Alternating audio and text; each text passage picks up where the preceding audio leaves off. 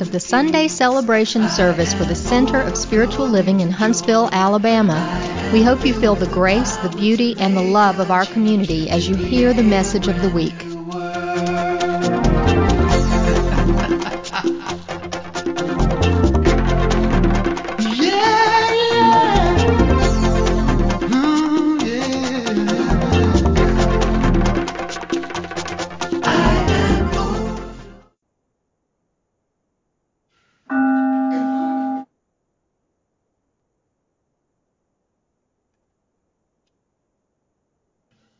So we open to the silence. The bell calls forth this spacious place within. It is free. It's free of a narrative. It's emptiness dancing. So could we open to that emptiness that is dancing within our hearts? Here's that beautiful music that says, Thank you for this day, Spirit. Thank you for this day. This healing, this healing, this healing day.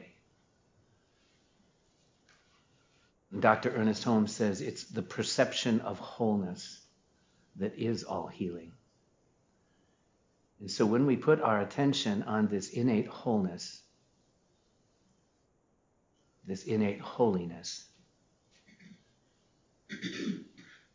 and what you put your attention on begins to grow.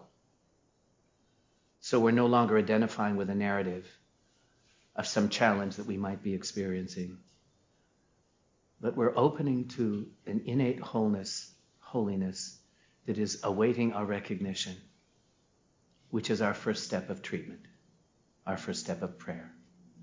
To recognize that there is this loving presence that lives within all creation and we choose to put our attention not on the narrative of the mind, but on the wisdom of the heart.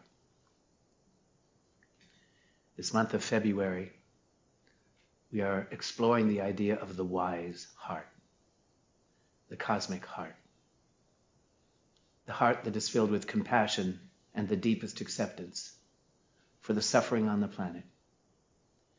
And in having compassion and acceptance for the suffering, Today we're going to explore the transformation of the roots of that suffering so that we can set ourselves free to be who we are, which is a jubilant and beholden soul, an eternal soul that's living in this human experience. And this human experience is by its very nature here to teach us how to evolve out of a false identity with an egoic self, that finite self that wails and suffers, as Emerson would say, so that we might discover this infinite presence that lies stretched in smiling repose. What a beautiful image that is. An infinite presence that lies stretched in smiling repose, right there within our cosmic heart, right there within our jubilant and beholden soul. And so let the breath become conscious as our attention, like a little pebble that you would throw into a pond, that attention pebble begins to just descend from the head into the heart until it takes up residence in that soulful place of remembrance. I am remembering who I am. La ilaha illallah. All there is is Allah, the One. La ilaha illallah. There is nothing but Allah. There is nothing but this presence. And by affirming that, by putting our attention there, by breathing in and out from it, we begin to have a transcendent experience. And we smile. Because we can say, as this lovely calligraphy above my head, coined by Thich Nhat Hanh himself, I have arrived. I am home in the sacred moment, knowing that all is well and all shall be well. And from that mm, seed that we plant in the soil of consciousness, we now open our eyes, knowing that it is growing in the body of our experience, uniquely to each one of us. And our job is to say, Yes, beloved, this life belongs to you. Can you imagine if we gave our life to Source? That's that Namaste consciousness. My beloved Amanda is going to be starting a new yoga class. And it reminds me of when I would religiously teach yoga every morning. Gigi was in all my classes, 9 a.m. And we had a class filled with, shall I say, elderly women and myself. And it was what I call gentle yoga. It was not your kick ass yoga. No, it was this going within and finding the listener, finding the witness. And you know, that simple act of finding the observer self is worth its weight in gold. Because then you realize your body is giving you a message. It always has been. Your heart is giving you a message when your feelings come through. If your mind is tormented with all kinds of ideas, could we step back and observe the mind? There's that observer self. And then, of course, we would always meet in the namaste consciousness. When I go into that place in me where I know that my soul is abiding and expressing, and I bow to that place in you, well, then we invite this synergy, this kind of resonating field to manifest in a shared experience that is so much greater than having one by yourself. So that's the beauty of the Sangha. The community comes together in a vibrational field that lifts us up out of our local self that oftentimes wants to wail and suffer into this infinite presence that lies stretched in smiling repose. It's so funny. Last week I talked about our superpower is our ability to be joyful.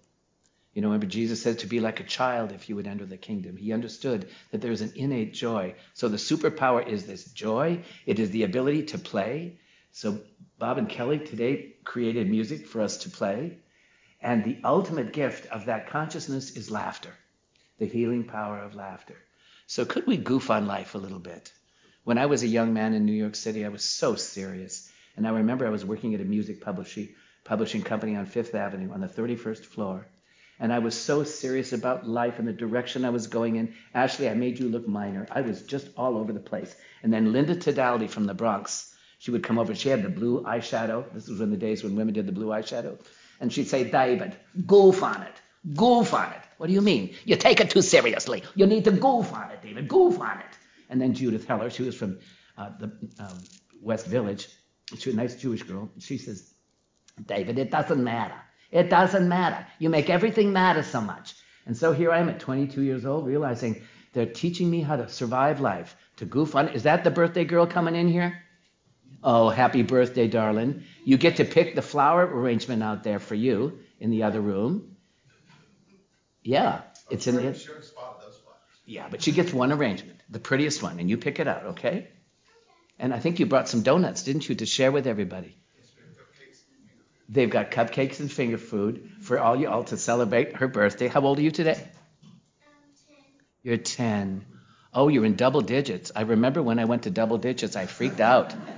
Nine was easy enough, but when I went to the twos, oh, so the best is yet to come. She's a teenager. Now. She's a teenager. Oh, isn't that? You want to hold? You want to hold the penguin on your birthday? Oh, what's that? An owl? You want me to hold him and give him a blessing on your birthday? Okay, so you hold my baby and I'll hold your baby. And that's the game. Maybe that's what we're here. We're doing. We're walking each other home. So yeah, I'm exploring the, the wise heart, the wisdom of the heart, and today I'm exploring the um, transformation of the roots of suffering. That's a big uh, egg to swallow, to transforming the roots of suffering. And so I pulled out one of my gurus. His name is James Twyman, and I wanted you to hear how he expresses what the wise heart would look like in your life. It's very helpful. I'm going to put you down here by my side. You can protect me, okay? This is what he says. He says, the kingdom within the heart. Remember, Jesus said, Seek the kingdom of heaven and everything will be added unto you. Well, James Twyman places that kingdom of heaven within your heart. And, you know, science has even talked about a cosmic heart. We connect in that heart space where only love abides. Ashley was reminding me that I quoted Ernest Holmes where he says, Divine love brings together, that's what this is, and maintains together in harmony and balance those who belong together. So divine love's in charge. Could we open to that? And here's James Twyman explaining what this kingdom within is. He says there is a kingdom within the heart that can neither be seen nor understood. We keep trying to understand this with our brain. Your brain's not going to get you there. It's like taking a flashlight and trying to illuminate the sun, but your heart can get you there. So he's taking you to that cosmic heart. Eyes were not made to see such details, And the mind was not designed to understand such grandeur. Don't you love the way he writes? But the heart itself. The heart itself, the resting place of the kingdom I am, which is the name of God, describing, feels that which could never be seen by human eyes and comprehends that which could never be understood by the human mind. We're going to a place that's the mystery of belonging to the universe, and we've got to stop thinking we can compartmentalize and figure it out with our brain. It's not going to happen that way, but you can feel into the truth. If you've ever had anything that you've dearly loved, maybe a pet or even that penguin over there, you can feel your way into the love. So I'm going to invite you to access this other brain, this other wisdom. It's so funny, my Zen calendar yesterday made me laugh because it said the young student asked his guru, he says, What happens when there is no mind and there is no object? And then the guru said, That's when you see the three legged toad with an enormous elephant on its back. Ha, ha, ha. You've set yourself free. When there's no mind and no object for the mind to focus on, you're free of that crazy habit. He goes on to say, He says, I sit in a garden and I sit under the big willow tree and I find myself communicating, connecting with this presence that's always there. It just required that I go and sit in the garden under the willow tree. Now I'm a gardener. Anybody out there gardeners? Anybody go for walks in nature? Anybody know what a tree is? Okay. As you sit there under the tree, you become aware of a presence, a sense of love and warmth that fills your heart. Feel your way into this, this presence that fills your heart. Imagine that little bunny rabbit running down the alleyway this morning with his little white cotton tail sashaying down the alleyway looking for a friend, I'm pretty sure. Because that's what happens in spring. The bunny rabbits, the robins were sitting right outside my door, three robins declaring who's going to take the big tree outside my house. Because, you know, they want to lay their eggs and find their boyfriends or girlfriends or whatever they do under the tree. You know without a doubt that you're in the presence of the beloved. Tia knows that, doesn't she? You know without a doubt you're in the presence of the beloved, just sitting in a garden under a willow tree. You feel a deep connection to this divine presence, and you realize that you've always been connected to it. Always. Always. It's always already there. You've been connected to it, especially when you were a little girl and a little boy. Even if you were not aware of it, there is this divine love that's so available, but you have to get out of yourself and get into this sense of connection that it's all the beloved. The garden can do that for you. You realize that the journey to God is not a difficult one, but rather it's a very simple one. It's just about stopping and ringing that bell and maybe putting your hand on your heart and you can say, I have arrived, Amanda, I am home. Hmm. All you need to do is sit in the garden of the heart. Well, he put the garden in the heart, Miss Tia to sit in the garden of the heart. I thought the garden was outside and I was sitting in the garden, and now all of a sudden he's put the garden in my heart. That's Bert coming through, by the way. He put the garden, you're sitting in the garden of your heart, and you are allowing the beloved within to reveal herself to you. When Tia does a treatment, it's so perfect because they're the most complicated treatments.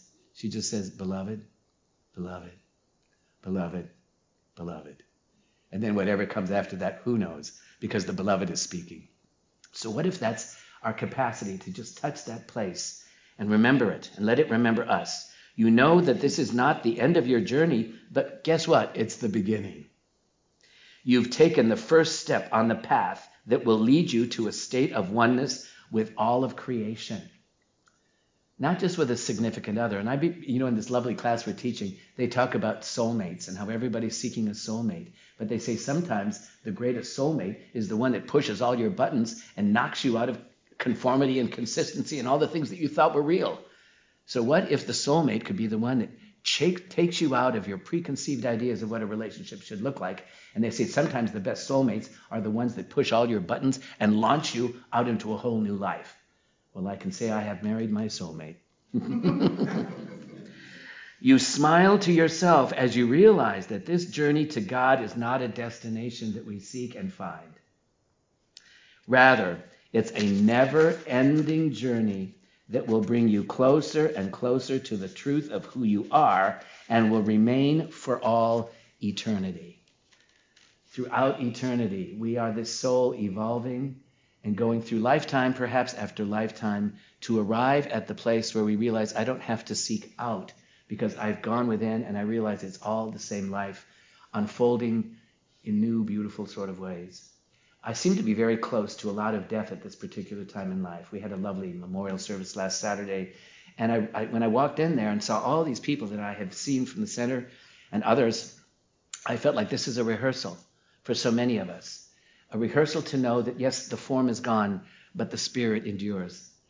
And then to know yourselves as spirit, even while you're still in form, well, then the capacity, and I spoke to my prayer partner this morning, I said, you know, I'm, I'm being haunted by my twin sister. And now Phyllis and I are having this relationship, the lady that lived a block down.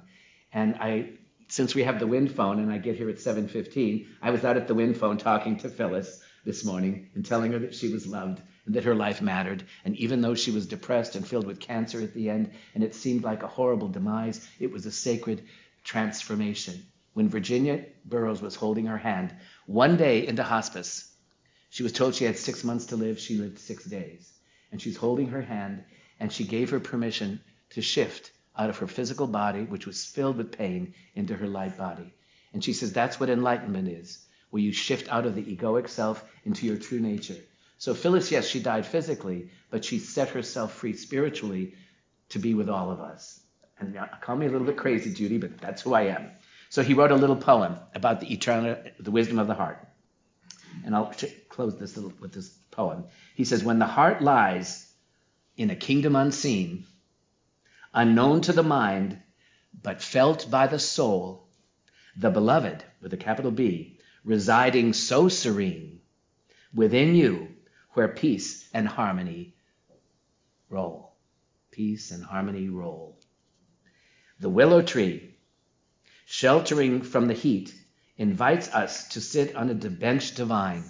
So we're sitting under the willow on a bench divine, a presence felt, love and warmth now to greet. We're greeting the love and the warmth just by sitting in silence under the willow tree, feeling the beloved within the heart, with deep connection, eternal and fine. With deep connection, eternal and fine. And in this stillness, a oneness is revealed, a key to happiness in this path to God. It's all a pathway to the one. And we get there by stopping, going within, and listening. That's what yoga is all about. It means to yoke back to source. And if your yoga doesn't yoke you back, and it's the yoga of life, you know, could we see it all as a way to go home?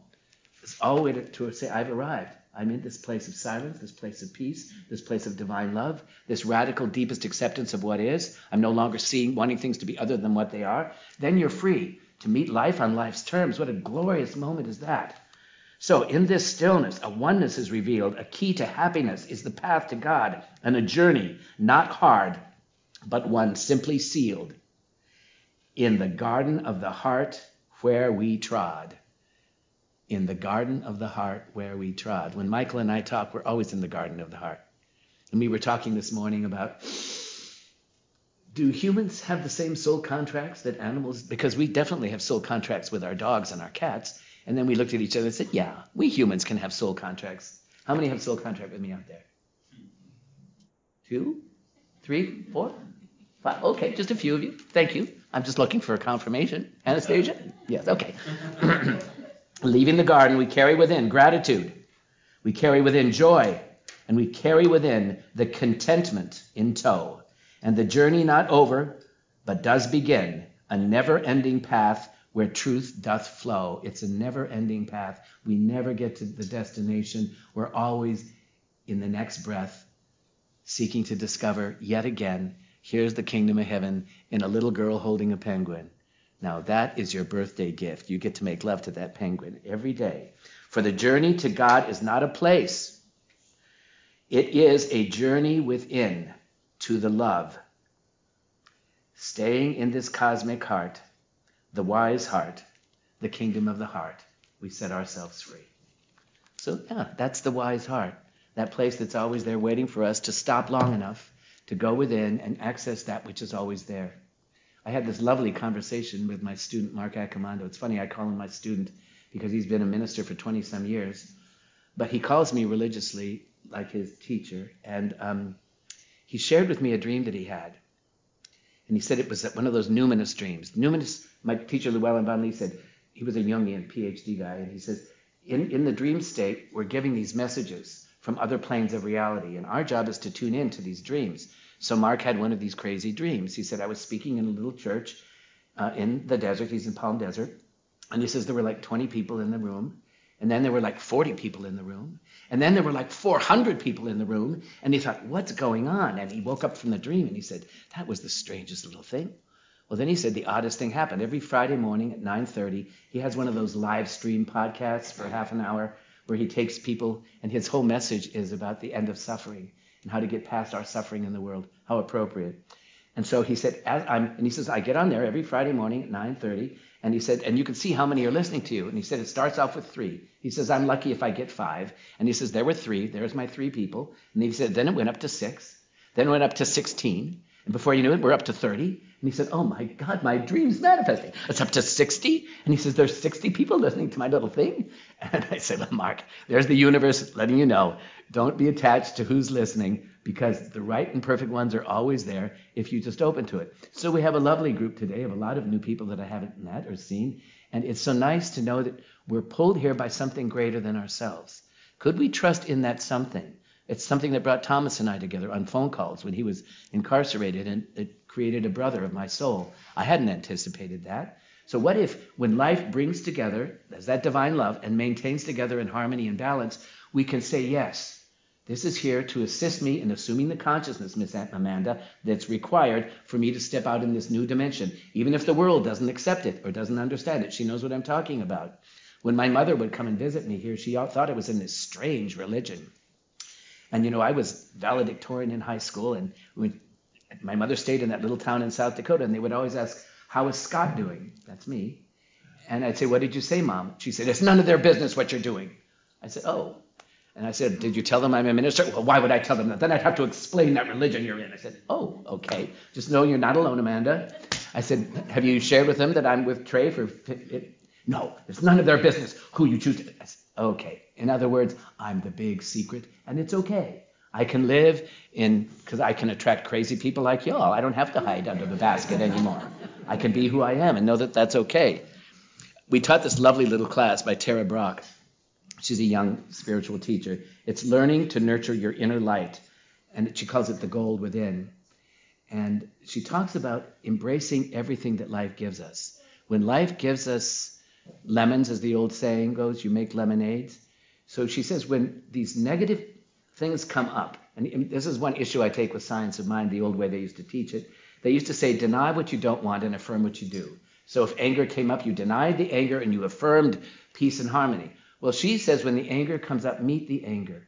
Because oftentimes anger is the face of something much deeper. In the Sufi tradition, they say there are 10,000 veils of ignorance that keep us from knowing who we are. They say, so when you lift the veils, make sure you lift them one at a time and that you do not tear the veil. So, what if one of the lowest veils is this veil of anger? And you know, anger is the easiest thing to express when really anger is masking a deep sense of hurt. An example was my sweet husband. The neighbors cut two huge oak trees down, and he is so angry. He came in the back door and said, David, I'm so angry. I don't know what to do. And I said, Go to your room and breathe. And um, but he's dealing with that anger and he's hurt. He's just deeply hurt. He said, You know, I love those trees. And when they cut those trees down, it's as if they killed my own children. I said, I understand that. And now the neighbor that's next door, she had the tree people up, and he said, If she starts sawing on that tree, I'm getting in the car and heading out. Don't take it personally. I said, I won't. I know how you are with the trees. But that's how he meets his edge. So here's what Tara Brach says in this beautiful little book, Trusting in the Gold. There's a wonderful saying by Emma Curtis Hopkins that says, This too is good, this too is for God, and I demand to see the blessing. So this little chapter is called This Too. This too is for me. And so she says, I remember one morning during our group gatherings for yoga and meditation when I was filled with an angry thought about what was wrong with the teacher and with this whole ashram that I was engaged in. She said, but I also felt shame for all the negativity that I was fighting within myself and fighting others in my world. She was caught up in that place where, you, know, she's struggling. So she says, Some wise part of me within. Well, that's infinite presence that lies stretched in smiling repose. So hot, my little sir? That was the voice that came to Emerson. So hot, so angry, my little sir. So, some wise part of me whispered within, let it all just be here, and let all these things and all these feelings belong. Let these feelings belong. They're just coming up to hopefully wake you up. You know, I'm feeling um, like I don't belong. So could I learn to belong to myself? I'm feeling that this place is hostile. Could I learn to see where it isn't hostile, where maybe I'm projecting my own stuff onto this? So she was having a wake up call. Some wise part of me whispered, Let it all be here, just as it is, and let all things and all feelings belong. So each time these negative feelings arose within me, I sent this simple message to myself this belongs. Then the anger arose, and I said, This anger belongs. Then the shame arose, and I said, This shame belongs. This feeling of loneliness belongs. Whatever was arising, I said to myself, This too, dot, dot, dot, this too belongs. And so when those Meyer Briggs things come up in us, and they want to rattle our cage, Miss Susan, you can say that judgment belongs, and your surgery is scheduled for Wednesday at noon. I was simply recognizing that, that in these moments, all the waves that were arising in the ocean of my being belonged. All these waves in the ocean of my being belonged. And then you think of it as the ocean of love. And on that ocean of love, there's this wave of expectation. There's this wave of resentment. And yes, they're all part of the ocean of love, but they're there. So when they arise, okay, could I be present with them? I was simply recognizing that in these moments, all the waves arising in the ocean of love of my own being, they belonged and they were part of this life that I was living. With that, a profound shift happened within inside me. There's still going to be a lot of negativity out in the world. By not trying to stop the waves and by allowing them to be there, I simply relaxed and I opened. Yeah, there's some anxiety about selling your place, Jean but you're going to be so happy when you find that perfect place. And so then you can smile. Moving is hard because you have to get rid of your stuff and you have to let go of things that you're attached to. My husband wants to leave the country if certain things happen here, and I think, you know, oh dear, could be a tree being cut down and he's going to be gone. Uh, a profound shift happened inside me, but it was not trying to stop those waves. By allowing them to be there, I simply relaxed and was open. I was this ocean, including all her waves. And in that wholeness, I could sense again my inherent belonging to my own life and guess what? To all life. We're all part of the one life. So I didn't have to treat that negativity. Later on in the book, she says her practice was to pull out the newspaper and let herself get really triggered by the newspaper. Or you could turn on the news, it doesn't matter.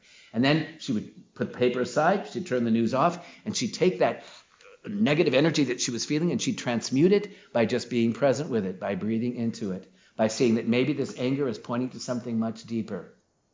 When I studied with Jeff Foster, who wrote The Deepest Acceptance, he had a little acronym that he gave to all of us how to meet those moments when these roots of suffering are arising. The first, it's called RAIN. The R stands for you recognize what's coming up oh, there's confusion, there's anxiety, there's frustration, there's, you recognize it. And then the A stands for you accept and allow it. Okay, it came up to be met. So there's anxiety. Since Sylvia was standing in a line to get some tickets and got there early to find out they were all sold out. And instead of stomping her little feet and getting her car and going away, she just rested and trusted the universe will provide. And sure enough, she got two free tickets. Did she manifest that? No, that was divine order giving her what was her, by rights of consciousness. And she saw it. It was her positive attitude that opened her to this. So the same thing is true here. If you meet the suffering, so that's the A, you allow and you accept it. The I stands for you inquire into it. What is this really showing me about myself? Where am I blocked? It's Rumi that says the purpose of life is not to go chase after love and to express it in all of its myriad ways. He says, that's my, that's my purpose in life. And my goal is, and when it's not there, to figure out where I'm blocked to that love. Where am I blocked to that inherent grace of love and acceptance of what is? Then you, then you meet your block. You meet your obstacle to being free. So he goes on to say, saying this belongs to my feelings didn't prevent me from listening to the intelligence of my emotional life and ultimately leaving the ashram just because she got ticked off at one of the teachers who didn't teach yoga the way she thought it should be taught. But instead of reacting from a place of victimhood, it allowed me to listen and respond from an awake, discerning presence, no longer the victim, but there was this awake and discerning presence. I see Susan Jackson living in that awake, discerning presence, even with the guy who has the truck across from your house. And then you, and the truck gets loud, and you smile and turn on your radio. You, you meet it with a sense of humor. Oh, I didn't tell you what the N was for, did I? Recognize, accept, inquire, and then the N stands for nurture yourself. In this whole inquiry process, let it be a loving, nurturing thing. When you meet your obstacles to love, when you meet that place where you're stuck, when you meet those roots of suffering, and God knows we all have them, when you meet those roots of suffering, I had an aunt just like Tia's mother, and I when I t- when you talked about your mother, I saw my aunt, and I realized I used to hang the phone up on her. Now I have compassion because she's no longer on the planet, and I can say she taught me how not to be by her example, and I give love to her. She was doing the best she could, considering. Oh, anyway, so he wrote this lovely little uh, last thing. It allows me to listen and respond from an awake, discerning presence. And she, then he says, this takes me to a place called radical acceptance. It's a phrase that Thomas knows a radical acceptance. How could we radically accept and seek change at the same time as accepting life as perfect just as it is? And she said, That's the irony. Life is about change, it's about evolution, and yet it's perfect just as it is. So, clarifying that, since I wasn't going to stop reading the newspaper, I decided to turn it into my meditation. So when this suffering nabobs of negativity should arise, could I smile at them like Lee always does and say, ah, they're here showing me my resistance. Each morning I would open the newspaper. I'd check out the headlines. I'd read a few paragraphs. Then I would pause. I'd notice my reactions. I'm being triggered again, Amanda. Ah, I'd allow the experience to move in my mind and my body, not denying or feeding it. I don't have to feed the monster when it comes up. I just observe the monster. And just witnessing, and I circled that word three times, there's the witness of the yoga class, just witnessing the response that I was having to these latest reports so that I can either choose to see myself as a victim and spiral out with negative reaction, or I can see it as just the world expressing their mm, frustration, confusion, fear, anxiety. It's all around us. Mark told me that um, he works in rehab with the 12 step community, and he took a class here at the center that I taught on the Inca spirituality, and he said it's done more good for me in teaching. And in the Inca spirituality, they say there's not positive energy and negative energy. They say there's a lighter energy. They call it the Sami. And they talk about opening the crown chakra and inviting this Sami, this enlightened, light energy of spirit within. They said there's also the heavy energy. They call it the Hucha. And the Hucha is the stuff that gets you really like this. We all know a little Hucha. Feel your Hucha. But you know what they say in, in the Inca tradition? They say, give your hucha to the mother, Pachamama. That's the earth. They said the mother loves your hucha. And so when he's working with these recovery groups, and they have a lot of hucha, he asks them as they go on climbing the mountains around Palm Desert, he says, Now I'm going to invite you to take that heavy energy, that shame, that blame, that judgment, that unworthiness, that loneliness, and find a tree, find somewhere in nature, and give it to the mother. The mother loves to hold the hucha. Mothers know that, don't they? When their little girl is crying, she picks her up, and the hucha just dissolves. And so something as simple as offering your hucha to Pachamama sets you free of these patterns. Well, I'm just saying it's a simple remedy if you want to take it. So she goes on to say, I began to see that when I opened to the full force of my anger that I was feeling, I could sense within this anger a fear for the world. And as I opened to the fear, this is the inquiry stage, it unfolded into a sense of grief for the suffering and the devastation that was inevitable in war. And out of the grief arose a deep caring. See if you keep to inquire beyond the anger, there's the fear. In the fear, there's the grief. And in the grief, there is this call from humanity, from the world. I love watching nature channels because they're talking about our planet, crying out for us to rescue her. So, could we have compassion for our environment, for our rivers, um, Jody was she, she and Bob uh, went out for a hike up Sipsey National Park, and it was so beautiful, and the waterfalls, con- felt held by the universe. And as they were leaving, they noticed all the human waste beer cans, cigarette butts, and they spent the last part of their journey out of Sipsey Park by picking up the trash. It was theirs to do, it was. A... So we get to ask ourselves: she, we we held peace rather than violence in our hearts. There was a deep caring that arose within me for the humans, for the animals, for the trees that would be harmed by the violence that was happening in the world. She says, I held peace rather than violence in my heart as I held them in my heart. And by holding my feelings of anger and frustration with a radical acceptance, I don't have to get rid of that anger because that anger is really the mask for fear. It's the mask for caring. Trey's not really angry at the neighbors. He's heard about the loss of the trees that were like his children. So I could find then my way for caring that gives rise to wise action. Acceptance of whatever arises in us in this present moment is not a passive act to say, oh, I accept everything just as it is. No, it's an active participation. When I can accept life on life's terms, then I can see the hope that maybe there's growth, oppor- uh, growth opportunity here. Maybe we could say, would you be willing to let that go? A lovely man in our class, he's a psychiatrist, and um, he shared at the end of class last Wednesday, when he was a young man in college, he was a student of Hegel. And he said, I read everything that Hegel wrote. And one of the things Hegel said was that we are in a kind of a crazy sense of order on planet Earth. We've always been in a crazy sense of order. And then what comes along through grace is chaos. And when that chaos happens, it's not a bad thing. We're in chaos on the planet right now, if you haven't figured that out. But out of that chaos, he said, there's the potential for a new order. Could, so could we all in our own lives Kim's got a new order coming in her life a, a, a life of self acceptance, a life of love, a life of meeting life on life's terms and not taking it personally. So, by holding my feelings of anger and frustration with radical acceptance, the deepest acceptance, then I could find my way to caring that gives rise to wise action. That's that shift out of chaos into wise action. You're in the right place, Amanda, even though your husband's way over there in another country. No, I'm just kidding. Acceptance of whatever arises in us in this present moment is not a passive act. I said that, but you heard it a second time. Rather, this engaged, mindful presence allows us to respond to our world from the deepest compassion and the deepest wisdom. There's that wise heart again. The deepest compassion and the deepest wisdom. You know, when I see the world out there struggling and suffering, I'm not here to fix the world. I used to think I was because my mother had a PhD in codependency. And everybody that was suffering, Scott, you need to go fix that one. You need to go rescue that one. No, no. I just need to know that they have the potential within them to wake up. To I want to I want to experience the love that I am in a new way. But we all have to get to that place where we take radical acceptance of our life just the way it is, knowing that the world is crazy. It's always been crazy. I can't remember a time when it wasn't. But yet I don't have to add to that craziness.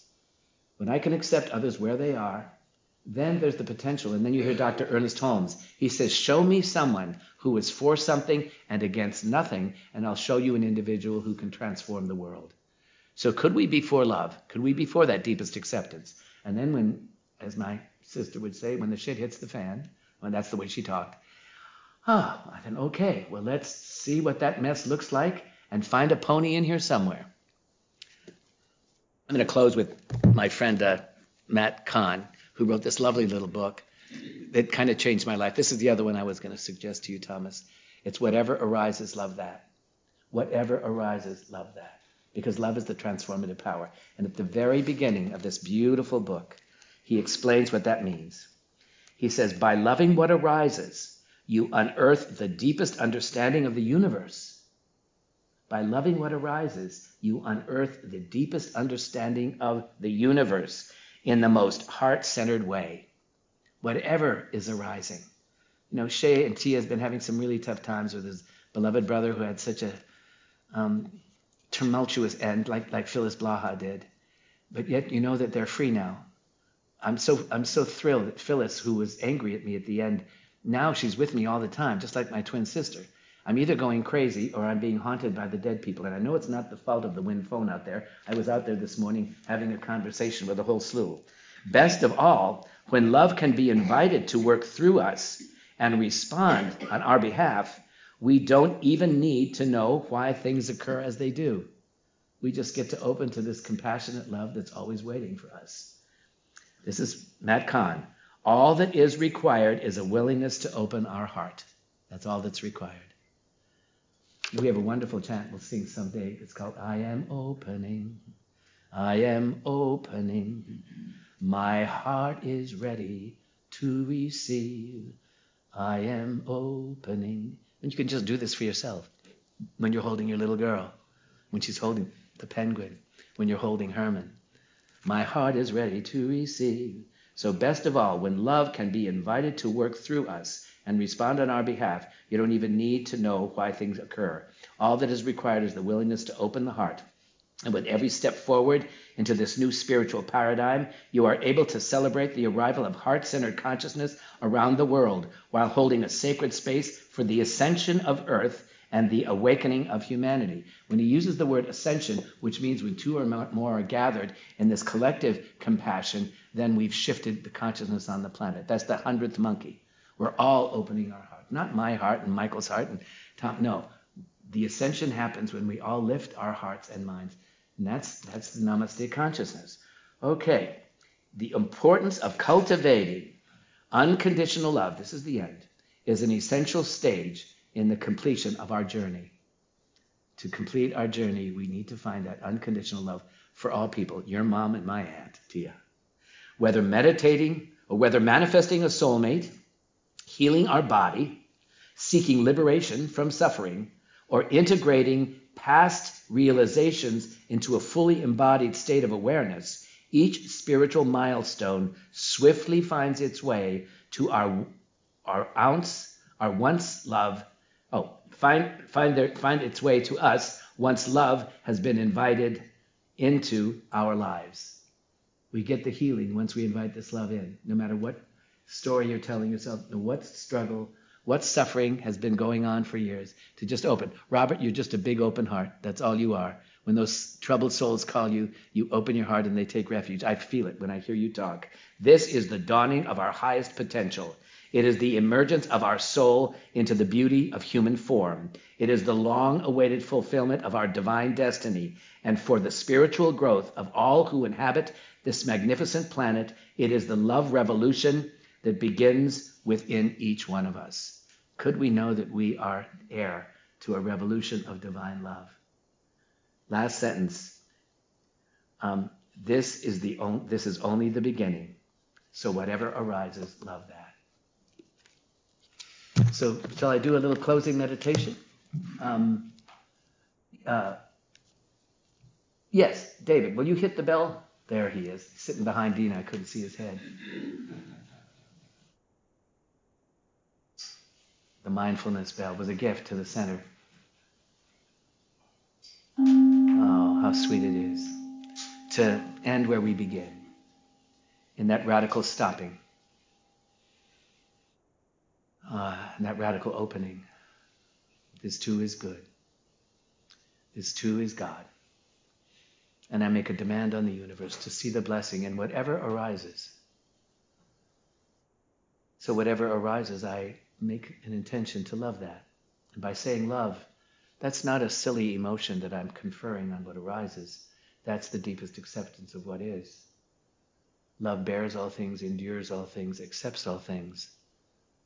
And so when the anger arises, I mm, embrace it. When the fear should show its fearful face, I hear Thich Nhat Hanh saying, Ah, there you are, my little fear. And when the fear is seen and held, I discover that there is a concern underneath that fear.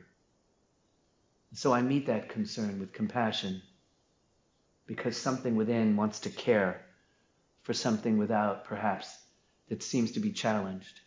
Maybe it's a little plant that needs water, or a bunny rabbit that needs a home. My fish have come out of dormancy, and now their two little heads are surfacing in the pond, and their little mouths are opening. And I say they are asking for love in the form of fish food. And so we have these little relationships that may seem insignificant, but are really quite profound. Because how we do anything is how we do everything. And so if we can embrace the wise heart and greet in that heart those unhealed parts of ourself, those shaming parts of ourselves, those lonely parts of ourselves, and say, You have a refuge here. You have a refuge. here. And then we can love what arises, not with the idea that we have to change it, but it has a way of transforming itself once it is embraced. Uh, and so we make a commitment this Sunday morning. When I was a little boy, there was a song that I was raised with that I didn't realize how profound it was. It said, Row, row, row your boat, not somebody else's boat, gently down the stream of life. Merrily, merrily, merrily, merrily. There's four merrilies to every three rows. So have fun and joy as you move down this river of life because guess what? Life is but a dream. And we're creating that dream by what we hold in consciousness. And when we wake up from the dream, ah, we're still there. We're just no longer holding a fantasy of how life should look, but we're accepting life on life's terms. This is the way it looks. And I get to know, as I put love around it, it has a way of transforming into the good, the God, the one that knows no other. Rumi said this being human is like a guest house, and come knocking at the door of your consciousness are all your fears and worries and judgments and concerns. And he says, invite them all in and sit them down at the table because they may be coming to clear out your house of some unwanted and unneeded aspects. And so we do that this Sunday morning with playfulness, joy, and a birthday cupcake as the reward in our future, with maybe some flowers to boot. Ain't it wonderful? And so it is.